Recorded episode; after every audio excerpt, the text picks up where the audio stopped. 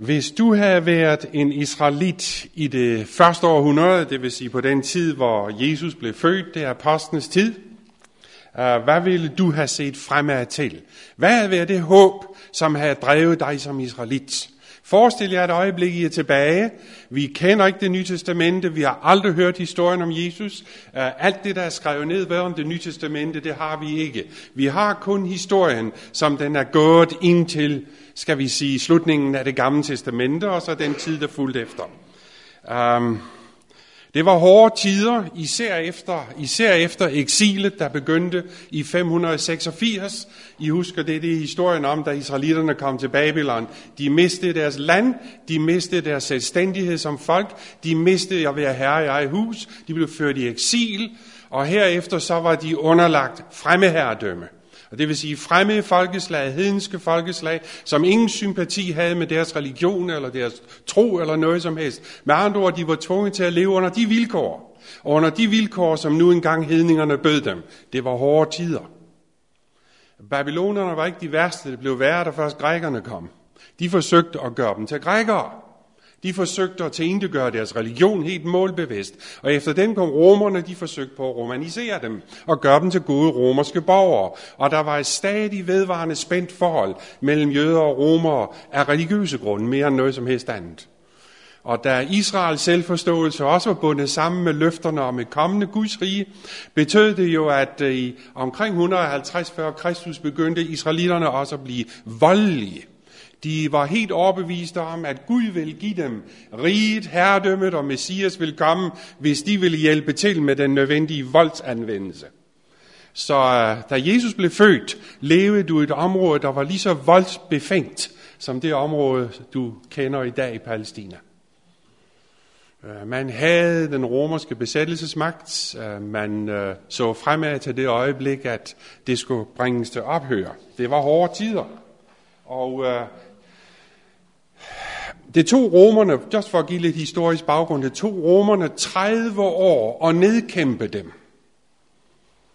Inden de fik fuld kontrol over området, de fik det aldrig. Der fortsatte med at være det, vi kalder seloterne. Stadig vedvarende terrorisme, som blev ved, og de blev ved. Og øh, hvis en jøde giftede sig med en ikke-jøde, så terroriserede de også dem. Øh, der var et stadig vækvarende voldsmentalitet og voldsfølelse, og det var den voldstankning, der til sidst fik herredømmet i 67 efter Kristus og førte til nationens undergang og endelig til indegørelse. Så det er en lang, blodig, voldelig historie.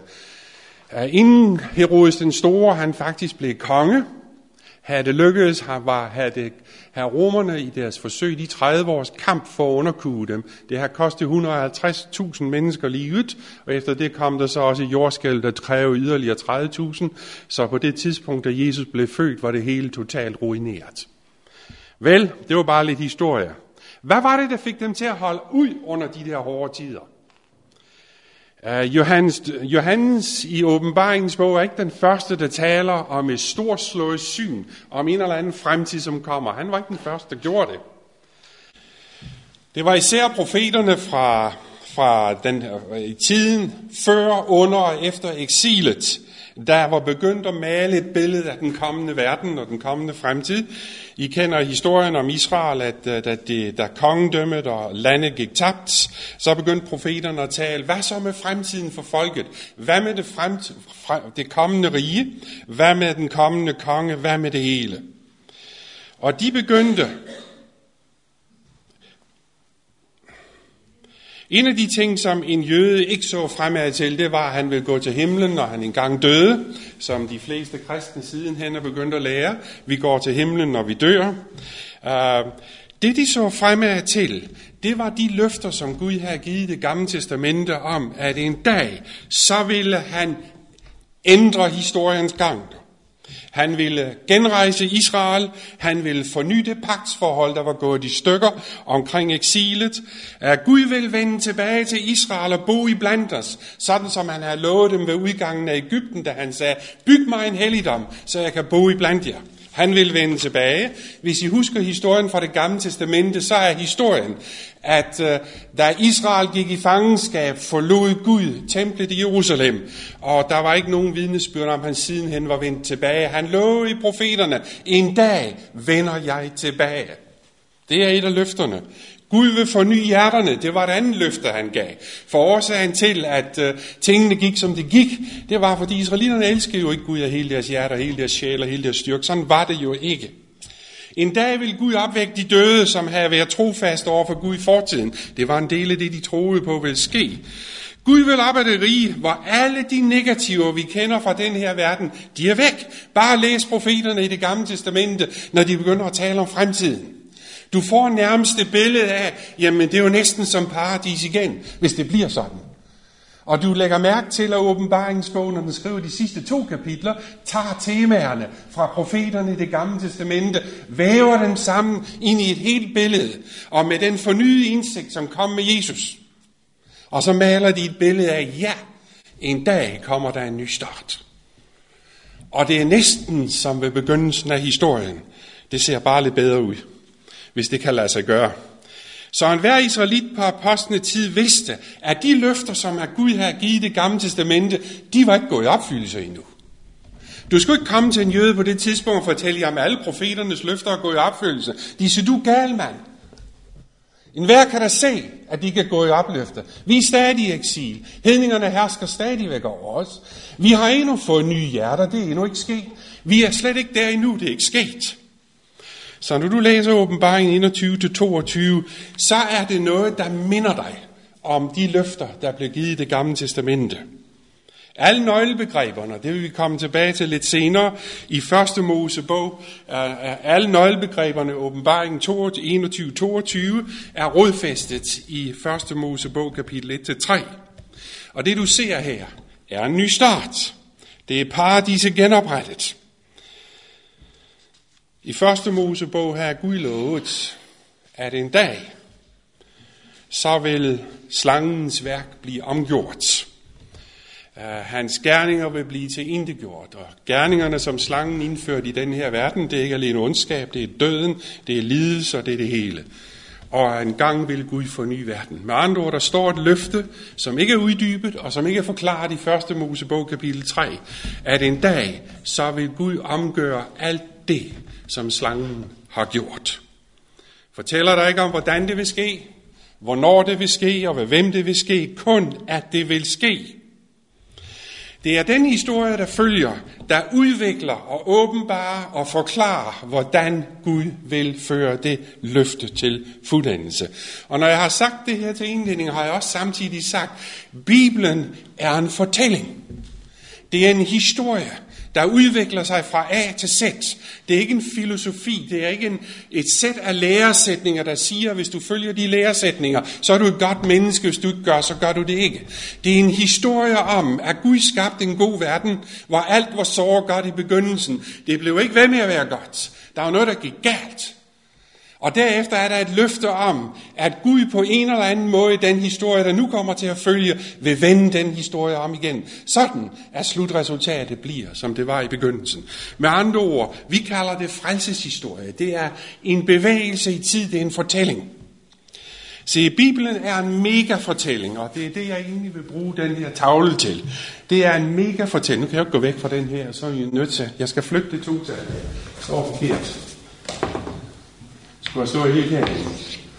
Det er også lige mig, det er en detalje. um, det er det, jeg skal bruge tavlen til. Det er bare for at give lidt perspektivisering i det her. Jeg plejer at have en længere tavle og andre ting, men det, det gør ikke noget. Um, Bibelen er en mega historie, eller en kæmpe historie, en stor historie. Og øh, jeg tror selv på, eller jeg mener, at den udvikler sig i syv på hinanden følgende trin. Og det er de syv trin, jeg skal gå igennem, hvor jeg kun to af dem vil kigge på med større koncentration. Men der er faktisk syv trin i historien, i fortællingen, som den udvikler sig. En anden fodnote her, det er selvfølgelig, at øh, jeg har den opfattelse, at det er den store historie i sin sammenhæng fra A til Z, som vi er nødt til at fortælle mennesker. Se, øh, hvad nytter det, at vi kigger på en detalje i fortællingen, hvis de mennesker, vi taler til, ikke ved, hvad det er for en fortælling, vi taler om? Detaljerne får kun mening fra fortællingen som et hele. Så jeg tror, det er noget, vi skal gøre. Det første stadie i historien, det var Guds gode skaberværk. Det er trinligt. Vi, der sidder her, kender den fortælling. Vi lever i den fortælling. Vi tænker i den fortælling. Men de fleste mennesker, du møder ude på gaden, lever ikke i den fortælling, tænker ikke i den fortælling, og ved ikke, hvad du snakker om, når du begynder at tale om detaljer i den fortælling. Detaljerne giver kun mening, når du ser hele fortællingen. Hvad er meningen i det, at Gud taler til mennesker om, at sabbaten er den rigtige dag? Det står der i Bibelen. Men mindre sabbaten bliver sat ind i en stor fortælling, hvor du ser, hvad formålet med den fortælling eller den historie egentlig er, så siger det intet til de mennesker, du taler med. Men det var en fodnote. Første stadie i historien, det er Guds gode skaberværk. Vi læser i første Mosebog, at Gud sagde, at det var så godt. Det er her, vi har historien om mennesket. Jeg må ikke gå derhen, jo. Det er her, vi har historien om menneskeskabelse, at vi skulle være Guds billedbærer. Uh, det er her, vi har historien om, hvem vi egentlig er. Vi er skabninger, vi er ikke Gud. Det første princip i historien, det er, at der er Gud som skaber, så er der alt det, han har skabt. Og som er afhængig af Gud, det er skaberværket, og vi hører med i den pakke.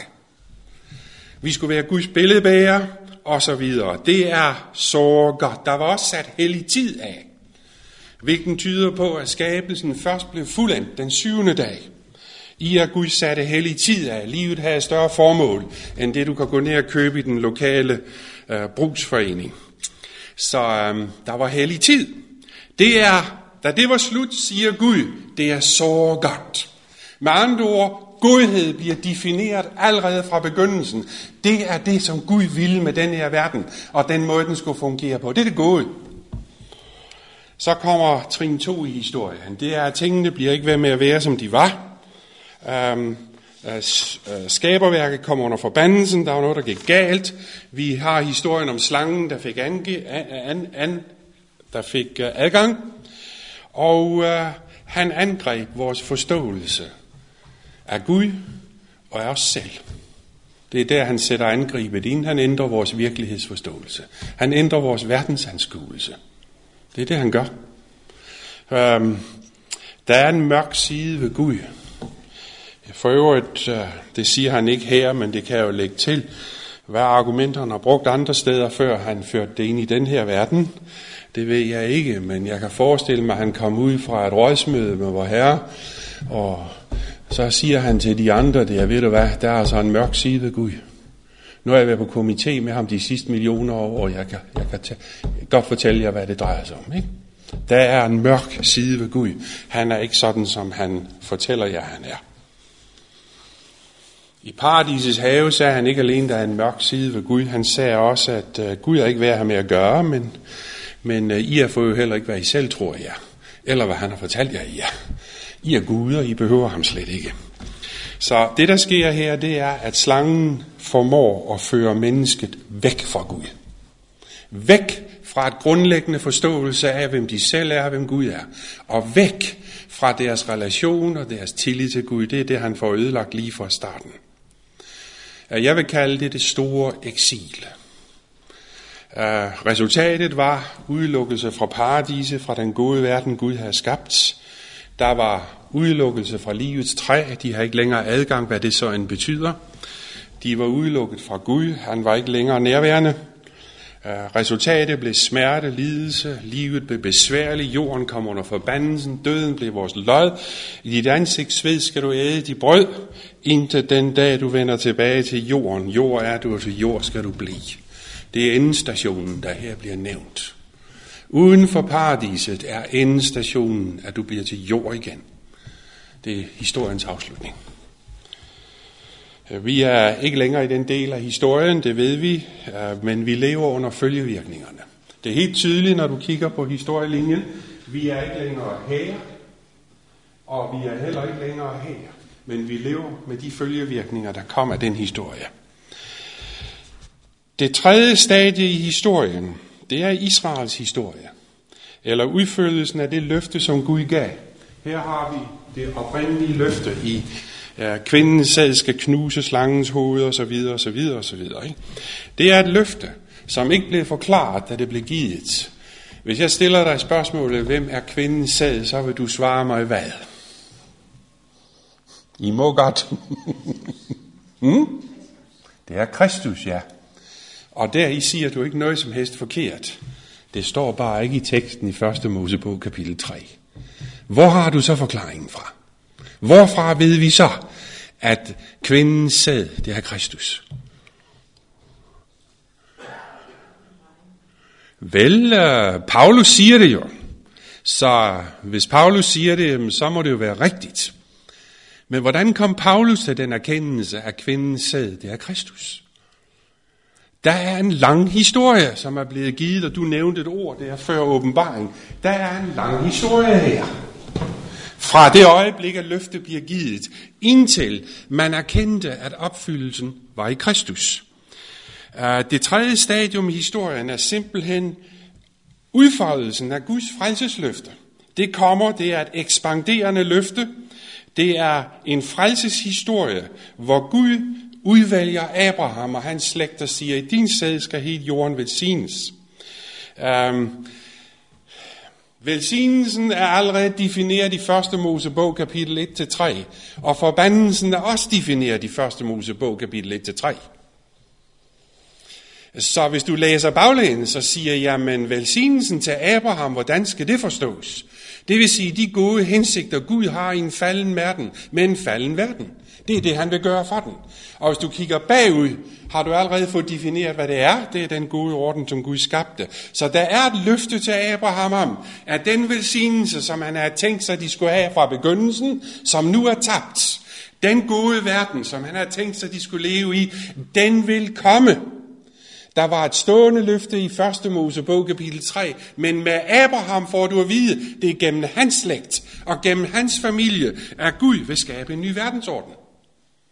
Det er et fantastisk løfte, når vi lægger mærke til det i sammenhæng. Gud lover Abraham, alt det, jeg har tænkt mig for verden, og vende slangens gerninger, omgøre Adams fald, det kommer gennem din familie. Han lover at vende historien her, gennem dem. Vi kender den historie, det er en dramatisk historie. Det er historien om, hvordan Gud udvælger Abraham, hans slægt, og, og øh, hvordan han bruger den som et redskab til at føre verden til frelse. Alt det, som gik galt i begyndelsen, det skal nu omgøres. Han vil vende historien, han vil gøre alting nyt gennem dem. Hvis du bare læser Moses, så får du klart det indtryk, af det det, han gør. Men historien ender ikke med Abraham. Historien fortsætter med Israel, og den fortsætter med David. Og øh, til David bliver løfterne, eller pagtløftet, til Abraham gentaget med nogle få uddybelser. Det er helt tydeligt, at nu bliver David bæreren af det store løfte, som var blevet givet til Abraham og hans familie. Med andre ord, Davids hus bliver udvalgt til at være tjeneren i Israel, tjeneren. Tjeneren i tjeneren. Du læser om det i 2 Samuel kapitel 7, Det er der Gud lover, at, det er der Gud lover, at Davids trone skal opbygges, eller hans dynasti skal være en evigt varende institution, som skal stå til evig tid. Det er et andet løfte, der bliver givet her. Det han lover, det er, at dit dynasti, dit kongedømme, skal stå til evig tid. Det skal aldrig gå til grunde. Det indbefatter selvfølgelig, at øh, hvis Davids herredømme, som er jordisk herredømme, det vil sige blandt mennesker, det aldrig skal forsvinde, skal menneskeslægten heller aldrig forsvinde. Det er helt tydeligt, at her er der pakket ind i løftet til David. Hele, hele indholdet af den pakke, som Gud har tænkt sig at give dig. Det kaldes også i salmerne for Guds trofaste nådeløfter til David. Og fra det øjeblik begynder Israels trofaste, de Israel, der stadigvæk tror på Israels Gud og Israels plan med verden, de holder fast ved de løfter, som blev givet til David. Det er noget, de henviser til og igen og igen. Bare læs salmerne. Der er salme efter salme efter salme, der udvikler temaet om Davids dynasti og hvad der skal komme ud af det dynasti, når det engang bliver fuldbyrdet. Der er tema efter tema. Det er løftet om, at en dag, så vil en af hans efterkommere, salme 110, blive ophøjet til at sidde ved Guds højre hånd. En ting er, at øh, David blev kaldt for Herrens tjener, og at han blev præsenteret som en, der var Guds, skal vi sige, vi kan ikke bruge det ord i den her verden, men en, der, der udfører hans gerninger her på jorden. Der er et løfte, og David får det som en åbenbaring, og han siger det her en åbenbaring. Det er, at Herren sagde til min herre, sæt dig ved min højre hånd, indtil jeg får gjort følgende, og så får vi vide, hvad det er, han skal gøre. Lige præcis det, som var blevet lovet til David. Det er det, han skal gøre.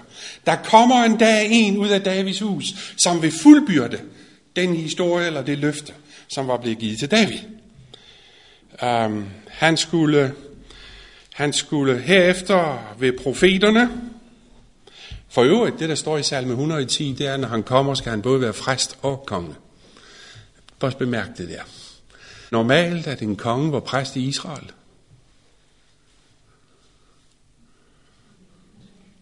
Nej, der var Arons hus, var der ikke? Jo, ypperste præsten har ikke en kongelig funktion, og kongen har ikke en ypperste præstlig funktion. Det er der, hvor der står, at han skal være præst og konge ved hans højre hånd på Melchisedeks vis, ikke?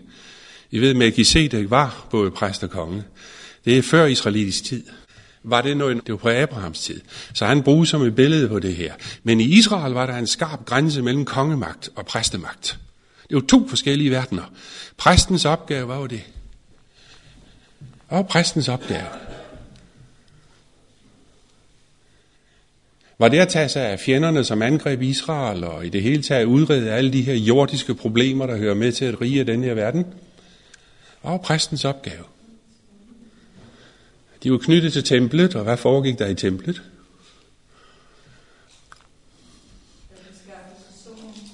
Ja, det er rigtigt. Det det, han skulle, han, han, han, han, han skulle føre mennesker til Gud. Det var hans opgave. Han skulle føre mennesker til Gud. Han var formidler af forbindelsen med Gud og mennesker i en falden verden. Han skulle skaffe Israels soning for deres sønder og søndernes forladelse.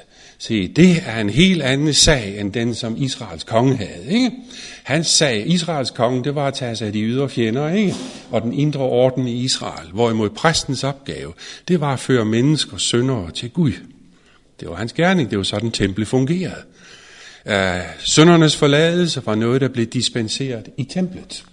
Det var den institutionerede måde at opnå syndsforladelse på. Og det har at gøre med dit forhold til Gud. Og det bygger på hele problemet omkring syndfaldet i begyndelsen. Det der siges her i salme 110, og vi lægger ikke mærke til det, når vi læser, for vi læser fra en kristen perspektiv, og det er en selvfølge for os. Men i det gamle testamente var det ikke nogen selvfølge. Faktisk tabte Saul kongemagten, fordi han forsøgte det der. Han ville bringe et offer, og optræde som præst, og Samuel kom i dag, har Gud revet kongedømme fra dig. Se, det var der ingen israelitisk konge, der havde lov til. At dog får øh, David en åbenbaring at vide, at når han kommer, og det minder jo om øh, løftet, som blev givet af Jakob til Juda, på dine skuldre skal Judas, ej vi er kongespiger fra Juda, indtil han kommer som har retten til det. Ham skal folkene lyde. Så det lå, og her får han faktisk at vide her i den salme, at når han kommer, den endelige, den der skal komme, så skal han både være præst og konge. Men det er her overraskelsen ligger. Når vi taler om Messias, så taler vi om Herren salvede. Det er et stående, vi tænker på det som en navn, men i det gamle testamente var det en titel for kongen. Mere end noget som helst andet. Det var også en, et ord, der blev brugt om præsterne. Men det var først og fremmest det kongelige udtryk. Så når vi siger Messias, så siger vi Herrens salvede. Så siger vi den, der skulle komme ifølge profeterne og ifølge løfterne til David. Den store søn af David. Han, der skal komme. Det er, hvad vi mener. Og øh, profeterne, hvis du læser Esajas 11 og du læser Esajas 42 og Esajas 9. Vi kunne da godt lige læse lidt. Se, vi, I får ikke noget at spise, før jeg er færdig alligevel, så kan det jo være lige meget. Hvis I begynder at gå, for de bliver sultne, jamen så ved jeg hvorfor, ikke? I kapitel 9, der har vi, øh, der har vi følgende udsagn. Det folk, der vandrer i mørket skal skue så stort det lys. Lyset skinner for dem, der bor i mørkets land, og lyset, hvem er det, og hvad er det? Gå til vers 4 eller 5, eller var det 5, tror jeg nok, det er et sted. For et barn er født os, en søn er givet os, på hans herredømme ligger på hans skuldre. Man skal kalde ham underfuld rådgiver, vældig Gud, evighedsfader, fredsfyrste. Stort er herredømmet. Freden nu ophør over Davids troende over hans rige, så det kan grundfæstes, og han understøtter det med ret retfærdighed fra nu af og til evig tid. Det er en udpakning af løftet til David. Der har du en vision af en dag, så kommer det. Det kan godt være, at det ser sort ud i øjeblikket. Det kan godt være, at Israel er i, i, i store vanskeligheder nu. Det kommer. Det udbliver ikke det løfte, som bliver givet her. Går du videre til kapitel 11, så får du en lignende historie. Um, kapitel 11, 1. Men da skyderen kvister Isai stub, et, skub, et skud rår frem af hans rod. Isai, hvem var det? Jeg der kender historien. Det er Davids far selvfølgelig, og det er henvisende til kongehuset. Og ham hviler Herren sådan visdom og indsigt, sådan råd så sådan. Det er næsten gentagelse af kapitel 9, bare med andre ord. Kundskab og frygtsånd. Og så videre. Så slutter det i vers 10. På den dag skal Isais du stå som et banner for folkeslagene. Hvad er et banner for noget? Det er noget, man samles om, ikke? Ja, det er lige noget, man samles om. Til ham skal folkene søge, og hans bolig skal være herlig. Det er en anden beskrivelse af løfte til David. En dag kommer det. Det der herlighedsrige, som var blevet lovet til David, og som en dag skulle vokse frem af hans slægt og hans kongedømme, det kommer. Det er, hvad profeten siger her. Det kan godt være, at det ser sort ud i øjeblikket, men det kommer. Og går du kapitel 42, så er det den samme historie. Det er Herrens tjener, der står her i vers 1, se min tjener, ham støtter jeg, min udvalgte i ham, jeg har fundet velbehag. Jeg lader min ånd komme over ham, han skal bringe ret til folkene. Og så videre dernede af. I kan læse videre. Det er nogle af de ting, og i Daniel 7 selvfølgelig, som I kender vældig godt, der har vi, der har vi i vers 13, han så et nattesyn med himlen kom en, der så ud som en menneskesøn. Um, han kom hen til den gamle, da jeg blev ført frem for ham, og herre, ære og kongerige blev givet ham. Alle folk stammer og tungemok tjente ham. Hans herredømme er det evigt herredømme. Det skal ikke forgå. Hans kongerige kan ikke gå til grunde. Og hvis du læser slutningen på det, i vers øh, 26, så bliver dommen fælde, herredømmen bliver taget fra ham, det vil sige fjenden, og ødelagt og fuldstændig gjort. Men kongedømmet, herredømmet og magten, alle kongerigerne under himlen skal gives til den højeste hellige folk. Hans kongerige er et evigt rige, og alle magter skal tjene og adlyde det. Så profeterne har travlt med at fortælle, da nedturen kom for Israel, og da det så ud som om, at de løfter Gud har givet til David aldrig nogensinde vil materialisere sig, så har profeterne travlt med at fortælle, ja, det ser sort ud i øjeblikket, men det kommer. Den dag kommer, hvor den store søn af Davids hus vil blive født. Han skal gøre det. Det er jo det, der fik Israels håb til at brænde i de næste 500 år. Det er jo det, der holdt dem gående under deres hårde tider. Det var løftet. Okay, så ved vi, at det er den endelige søn af David, som en dag skal omgøre slangen og hans gerninger. For det rige, han oprører, det er lige præcist antitesen til den verden, som slangen skabte i begyndelsen. Alt, hvad der gik galt, skal den her sønne David gøre om. Hvor der kom død, kommer der liv. Hvor der kom lidelse, kommer der befrielse. Hvor der kom slaveri, der kommer der befrielse, og så videre, så videre, så videre. Så da du sagde det der, hvor ved vi fra kvindens sæd, det er Kristus, så er der altså en forklaring, som følger i de følgende århundreder langs vejen. Og hvis du vil vide, hvordan det løfte bliver opfyldt, så er du nødt til at spore den historie fra A til Z, for at finde ud af, hvordan Gud udpakker det der, hvordan han forklarer det.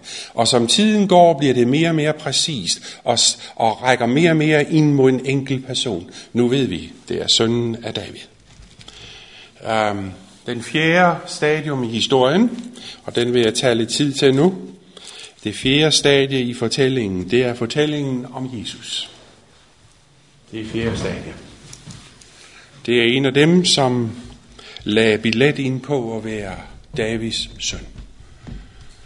Det er helt tydeligt, du læser den nye testamentets beretning, at øh, det ikke bare er noget, andre siger. Han var selv bevidst om, at han var den kommende konge, den kommende søn af David. Um, vi befinder os selvfølgelig ikke længere i løfternes tid. Det er jo her, løfterne udpakkes og udvikles i tiden, der gik her. Der har du udviklingen af løftet, det skrider fremad. Stadig større cirkler omkring det, og det bliver bygget op. Så kommer det fjerde trin i historien, som vi kender den fra Bibelen. Det er fortællingen om Jesus. Eller det, vi kalder opfyldelsens tid. Hvad tror I egentlig overbeviste Paulus om, at Jesus var Messias? Alene når vi bruger ordet Messias, har vi allerede skabt et problem. Det er, at ordet Messias, det vil være noget, der vil blive forstået af en jøde, men det bliver ikke forstået af folk, der lever i det 20. århundrede og 21. århundrede. Vi opfatter det som et navn, ligesom Jesus, men når du siger Messias, og du siger det i en gammeltestamentlig sammenhæng, og du siger det i en jødisk sammenhæng på Jesu tid, så siger du kongen. Ham, som profeterne taler om, der skal komme. Det er noget helt specifikt. De ved, hvad de taler om. Alle vidste, hvad du taler om. Ingen behøver at forklare noget som helst der. Det er nøgleordet for Israel i 500 år, når han kommer. Se, alene ordene fra Johannes Døberen viser, at det er tilfælde. Hvad er det Johannes Døberen, da han sidder dernede i fængslet, og øh, der sker til syne, han ikke rigtig noget, han sidder der og rødner op i fængslet, så sender han bud til Jesus, og hvad er det, han spørger om? Han citerer første Mosebog, og han siger, hvad er det, han siger? Er du den messias, som er lovet? Er du den, der kommer? Eller skal vi se efter en anden? Det fortæller noget, det er, det er faktisk meget, meget stærkt udtryk, for det fortæller, at det var, hvad de tænkte. De tænkte på han, der kommer. Og det er rigtigt, at på Jesu tid, da han blev født, var der stærke messianske strømninger i Israel. Man var overbevist om, at tiden var ved at være nær. Og der var forskellige hundrede andre, der lagde billet ind på at være den sande, den rigtige. Uh, men, uh, men uh, hvad tror I, det var, der overbeviste Paulus om, at Jesus var Messias? Kongen. Han, der kommer. Hvad tror I, det var? Den, der skal komme, herren salvede. Han kendte Davids kongeteologi. Om nogen gjorde det, han var skriftlært, han var teolog, han var jo han havde jo en Ph.D. i den slags ting, ikke? Altså, så han var en af dem jo, skriftlærer. Dem hører vi om i det nye testamente, så han kendte teksten. Og der er ingen tvivl om, han vidste, hvad der stod i teksten vedrørende den kommende konge. Kendte? Davids kongeteologi. Han vidste, at når han kommer, skal han føre Israel til herlighed. Det vidste han. Så kommer herlighedsriget, hvad det end der er i den pakke, det kommer. Han kendte Davids, Esajas' kongeteologi. Han vidste, at når David taler i kapitel 9, kapitel 11, kapitel 42, om den herligheds, det herlighedsrige, der følger, når Messias kommer, med alt det, der, der vil ske, så vidste han, hvad det drejede sig om. Oh, det kendte han. Han kendte også Daniels kongeteologi. For jo en af de mest populære bøger på det tidspunkt i Israel, når de tænkte på Guds rigets komme. De kendte løfterne. De vidste, at når det fjerde rige symboliserer som dyret med de mange ord, det er væk, det er ud af historiens arena, så kommer det. Så kommer det. Så skal vi ikke vente længere. Så kommer løftets opfyldelse. Efter århundredes af eksil og undertrykkelse af de der fjendtlige magter, så vidste de, at når de er ude af arenaen, så kommer det.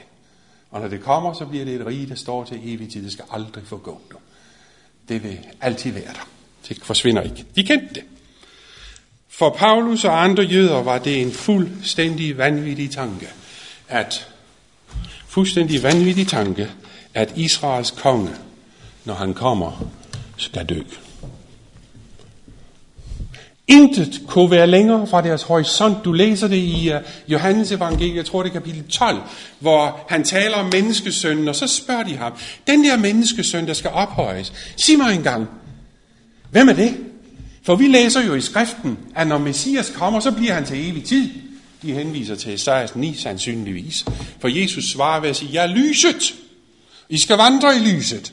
Og hvis du finder ud af, hvor det bliver udtrykt, bliver brugt oprindeligt, som de henviser til, så henviser han i realiteten til den samme tekst, som de selv citerer. Så I kan gå tilbage og læse. Så øh, den der tanke, at Kristus eller Messias eller Herrens salve skulle dø, den var så fjern fra dem, som lys er fra mørke.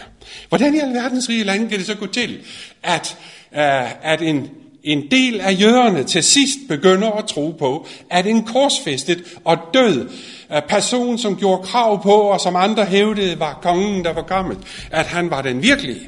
Efter alle deres målestok og dømmemærker, eller hvad de har af målestokke, du ved, du, bruger, du tjekker en sand messias af ifølge det, der er blevet lovet, ikke? Og så ikke han falder passer ind i den skabelon, eller de løfter, der er givet, så er han ikke den rigtige. Jo. Og en død messias, han virker helt forkert. Uh, så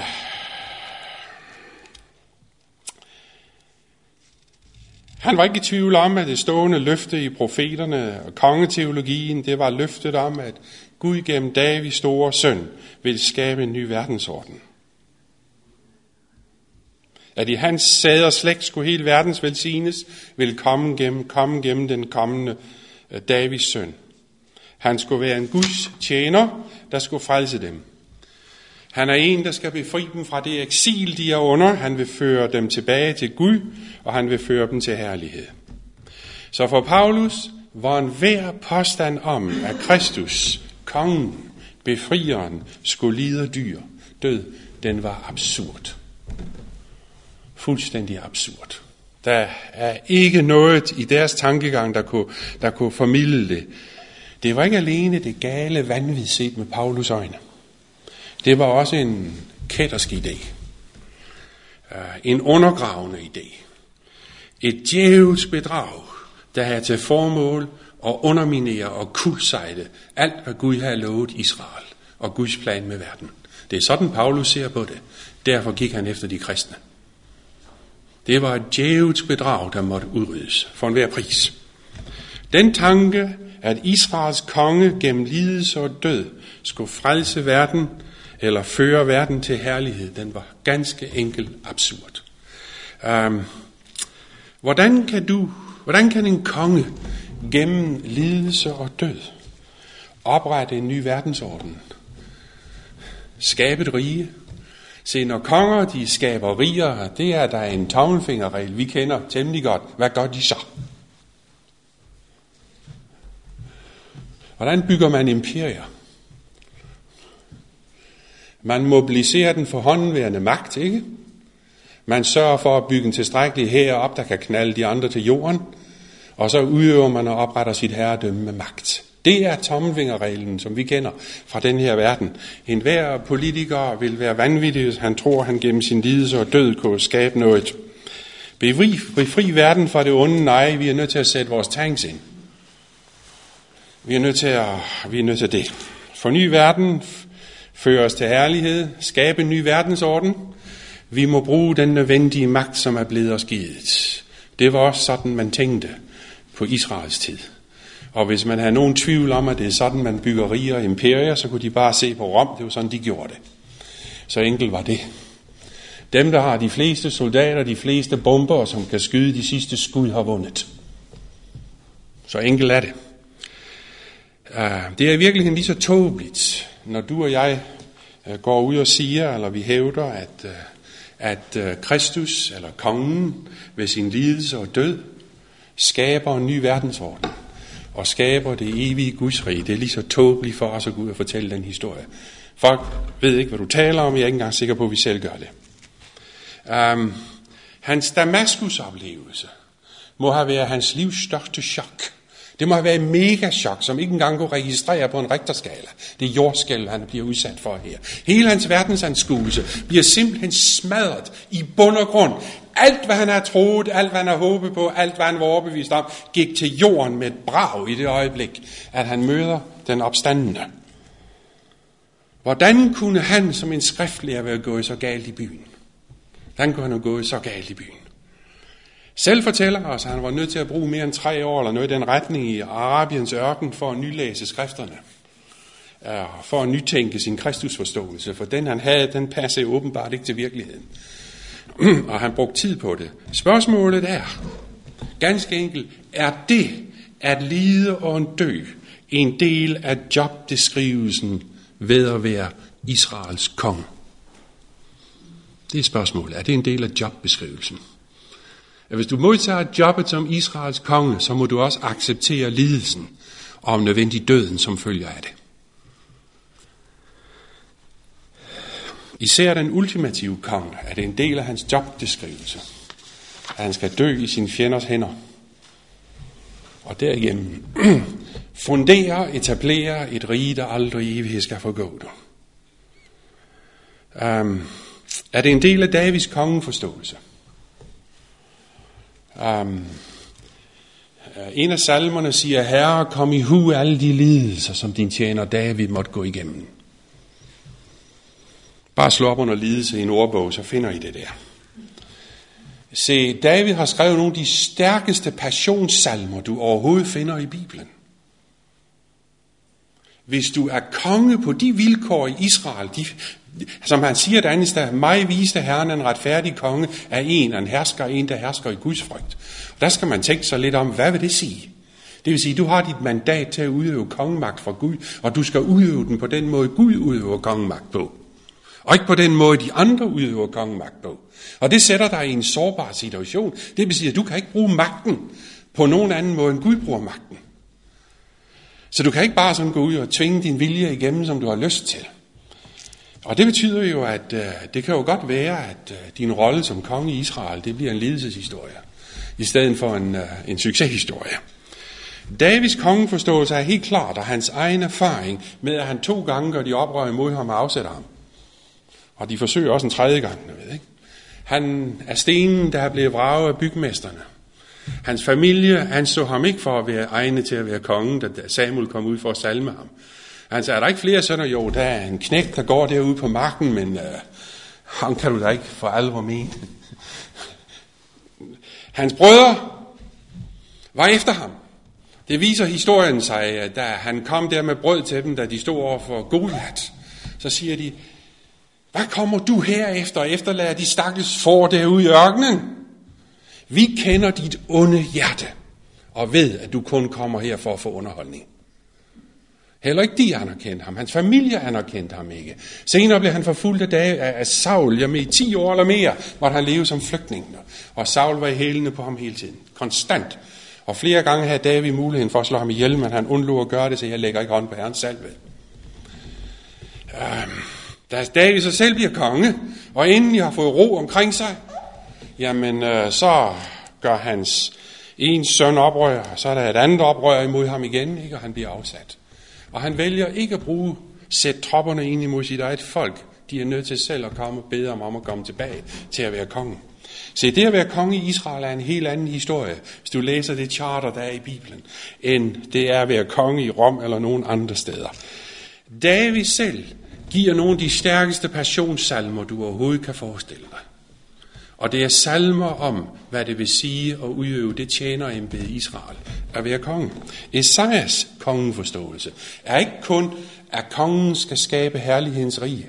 Men hvis du forbinder kapitel 53, som jeg mener er nøje forbundet med de andre løfter, så får du også at vide, at, øh, at så får du også en anden historie. Daniels kongeforståelse har et lignende tema. David siger, at han siger om hans store søn, når han kommer, skal ophøjes til Guds højre hånd, både som præst og som konge. Og præstetjeneste, det er noget andet end en kongetjeneste. Esajas taler om ham som tjeneren, der ved sin død skal løse det syndproblem, formidle syndernes forladelse og føre de mange folkeslag tilbage til Gud. Det er, hvad, hvad Esajas taler om. Og Daniel fortæller os, herren salve fyrsten, som bliver beskrevet som en døende fyrste, skal stadfæste pakten for de mange folkeslag, zone synden, ihøre evig retfærdighed og indvige den sande tilbedelse af Gud. Det er det, der ligger i ordet. Indvidet højhellig helligt. Han skal indvige den sande tilbedelse af Gud. Som han også selv siger, da han talte med kvinden ved brøden. Kvinde, dagen er kommet, dagen er allerede nu var det ikke længere i Jerusalem eller på det her bjerg, I skal tilbede. Men de sande tilbedere skal tilbede Herren i ånd og sandhed. Det er den slags tilbeder, Gud ønsker. Jesus med andre ord begynder allerede der at sætte sig i templets sted. Og udføre de funktioner, som templet udførte. Nemlig at føre mennesket tilbage til Gud. Og det er præstetjeneste. I virkeligheden er anklagen imod ham om, at han vil ødelægge det her tempel ikke helt ved siden af. De opfattede det anderledes, end det var ment, og det jo virkelig var. Men Jesus begynder i sine handlinger at tilsidesætte templet som den autoriserede vej til Gud. og sætter sig selv ind i stedet og siger, kom til mig. Ingen kommer til faderen uden ved mig, og så videre. Um, Daniel, ja, den har vi haft. Så den kongende kom, kommende konge, ifølge historien, skal ikke kun føres til herlighed. Pauli teologi var en herlighedsteologi. Han er kun fokuseret på, han samtidig fokuserer kun på herlighedsløfterne om det herlige rige, der engang skal komme. Det var det eneste, de så. Men i virkeligheden er der en anden historie i det gamle testamente, som er mere skjult og som ikke er så tydelig, men den er der. Det er, at før han kan føre os, før han kan føre os til herlighed, så må den kommende konge føre os til Gud. Og det er en præstelig gerning. Så der er noget i historien, noget i fortællingen, der ligger forud for her, som fortæller os noget om hvorfor. At, øh, hvorfor er lidelse og død også var en del af hans gerning. Um, de har overset, uh, hvad hedder det, Paulus og han samtidig har overset, at når han kommer, skal han også være præst. Og jeg lægger vægt på det der, for det er noget vigtigt, som også øh, vi behøver, vi behøver at have fat i. For hvis ikke det er tilfældet, så er vi nødt til at sige, at Jesus var en fejlslagen messias. Han var fejlslagen. Hvis du kun ligger, kigger på herlighedsteologien omkring det kommende rige, som man skal bringe ind i en ny verdensorden, jeg mener, så er Jesus en fejlslagen messias. Der kom ikke noget herlighedsrige, da han kom, gjorde det. Vi sidder stadigvæk og venter på, at det skal komme. Uh, vi har stadigvæk det samme problem, som de havde dengang. Hvor, hvad bliver der af med løfterne? Hvor kommer riget ind? Hvor er det? Uh, men hvis han er præst, så betyder det, at han er den, der skal slå bro mellem os og Gud over det problem, som ligger hernede. Ligger ved bunden af historien. Ligger helt dernede i kælderen i vores menneskelige historie. Han er en, der skal føre os til Gud og vende os til Gud, før han kan føre os til herlighed. Og det er nok øh, temaet. Det problem, han først må tage sig af, det er Adams tab af paradiset. Tabet er det første herredømme. For øvrigt udtrykket herredømme, der bruges i første Mosebog, er et kongeligt udtryk. Det vil sige den kongemagt og det kongelige herredømme og Guds skaberværk, som Gud har givet Adam og hans familie. Adam mistede det. Han mistede det i levendes land, han førte os ud i døendes land, det der vi er. Og her begynder det store eksil borte fra Gud. Væk. Løftet til Adam var en dag, så vil Gud gennem slægten kvinden sæd knuse slangens hoved, omgøres Adams fald, vende verdenshistorien, bryde sejle til det tabte paradis. Når han kommer, som David, Esajas og Daniel taler om, så vil han lede os ud af eksilet, ud af de døendes land, tilbage til paradiset. Det, som man overså på Jesu tid, det var, at før han kan føre os til herlighed, må han føre os til Gud. Og det er måske det allerstørste problem, som øh, vi stadigvæk har. Vi forstår ikke, at vi har et problem, som kræver, at Kristus, kongen, først må føre os til Gud, før han kan føre os til herlighed. Vi er ikke af naturen egnet materiale til paradiset. Vi er simpelthen ikke egnet til det. Vi har fået en arv, vi har fået en situation, som, uh, som vi ikke er egnet til. Men nu du går til Lukas kapitel 9, uh, øh, Lukas kapitel 9, og kigger lidt på det der, den der tekst i vers 28-31. Det er forklarelsen på bjerget, hvor du har episoden med, at uh, Moses og Elias kommer ned for at forklare, for at forklare, eller for at tale med Jesus. Vi kender den historie, ikke? Uh, mens han bad det, vers 29, ændrer hans ansigt udseende, og hans klæder blev blændende hvide. Og se, to mænd talte med ham, det var Moses og Elias, der kom til syne i herlighed og talte om den udgang, han skulle opfylde i Jerusalem. Så jeg stiller jer spørgsmålet, hvad betyder det? Hvad er lige svar? Hvad er det for en udgang, der tales om her? Det græske ord, det er exon. Oversat til exodus, øh, latiniseret. Det betyder udgang. Og det var et af nøgleordene i Israel for det, der skete, dengang de drog ud af Ægypten. Påsken blev fejret til minde om den store udgang. Den store udgang fra dødens og eksilets land og slaveris land Så i Israel, en jøde på Jesu tid, de vil øjeblikkeligt have forstået, hvad der menes, når han bruger det ord. Udgang. De vil have forstået det, vi gør ikke, men de vil have. Um, det er det, de fejrer øh, Sagen er, at profeterne har lovet, når han, den store søn af David, kommer en gang øh, efter eksilet, så vil han føre dem ud af fangenskabet. Og han sammenligner det med den gang, han førte dem ud, at Moses førte dem ud af eksilet i Ægypten, eller fangenskabet i Ægypten, eller slaveri i Ægypten. Og de fortæller, at den udgang, der kommer, der vil komme, når Messias kommer, vil være større end, end øh, den udgang, der var dengang de gik ud af Ægypten. Så spørgsmålet er, hvad for en form for udgang foretog Jesus i Jerusalem? Hvad er det, han foretager sig der? Historien, vi hører om, det er hans døde opstandelse. Skal det forstås som en udgang? Og hvis det skal forstås som en udgang, hvad skal det så forstås som en udgang fra? Den udgang, han skulle gennemføre i Jerusalem. Vel, der er noget for jer at tænke over det, jeg vil gerne lade den hænge der lidt, bare sige et par få ting om den, og så slutter jeg om et øjeblik, så I kan få en pause. Men han taler om den udgang, som Jesus skal gennemføre i Jerusalem. Det eneste, vi kender til fra historien om, der foregik i Jerusalem, det var, at han døde, og han opstod fra de døde. Hvis Jesus er mere end søn af David, men han kommer et andet sted fra, så betyder det, at han blev født ind i vores verden. Og vores verden er defineret af den historie, vi læser i Bibelen som værende vor. Paradiset? Nej. Det er uden for paradiset. Det er de dødendes land. Han bliver født ind i.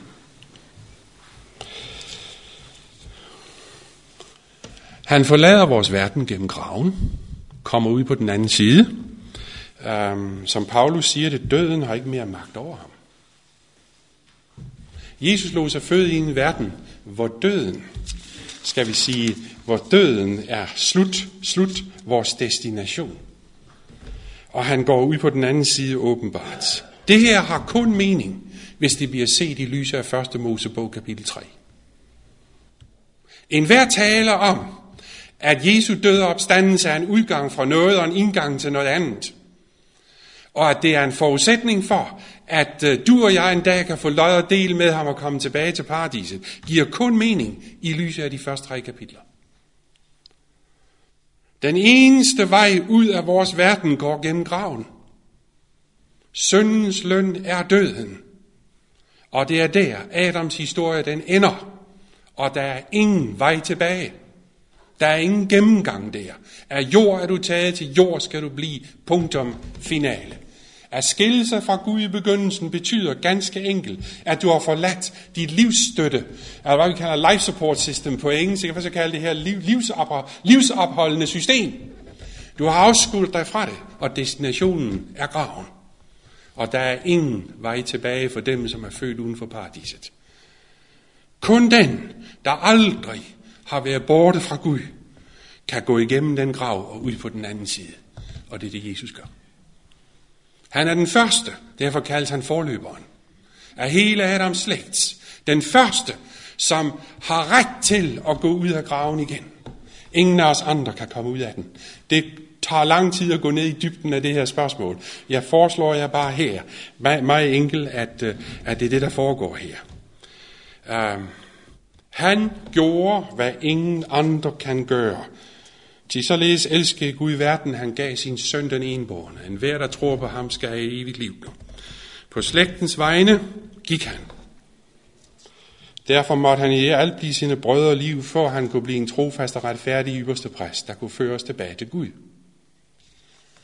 Um, historien om Jesus, og det er min pointe. Hvis det er rigtigt, at han både skal have en præstetjeneste og en kongetjeneste. Så betyder det, at Kristus, for at han kan skabe et rige ud af en faldet menneskehed, først må føre os tilbage til Gud. Det er hans gerning. Og øh, før han kan føre os til herlighed. Så det er temaet, som jeg stanser med nu. Før han kan føre os til herlighed, må han føre os tilbage til Gud. Og hvis det er sandt, øh, så har historien ikke slået fejl. Så holder den så langt. Så holder den. Den bibelske beretning fortæller dig eksakt, hvad du skal forvente vil ske. Den her historie, der kommer her, er, hvad du skal forvente vil ske, hvis den historie, der går forud er sand. Det er præcist det, som den sande messias skulle gøre. Han har den opgave at føre os til herlighed, og den side af sagen vil vi helst tænke på, vil vi ikke? Vi vil meget hellere tale om gaderne af guld, du ved, og herligheden, der følger, og en ny og en bedre verden. Hvorfor, hvis Gud er så kærlig, skaber han ikke en ny og en bedre verden? Ikke? Hvorfor lader han alt det her være? Hvorfor er det på den her måde? Ikke? Vi vil hellere tale om herligheden. Men det vi glemmer, og det skal vi sige en sekulær moderne verden ikke ved, og slet ikke kender noget til, det er, at vi har et problem. At før, at Gud kan skabe den her verden om til et paradis på ny, så må han først føre os tilbage til Gud.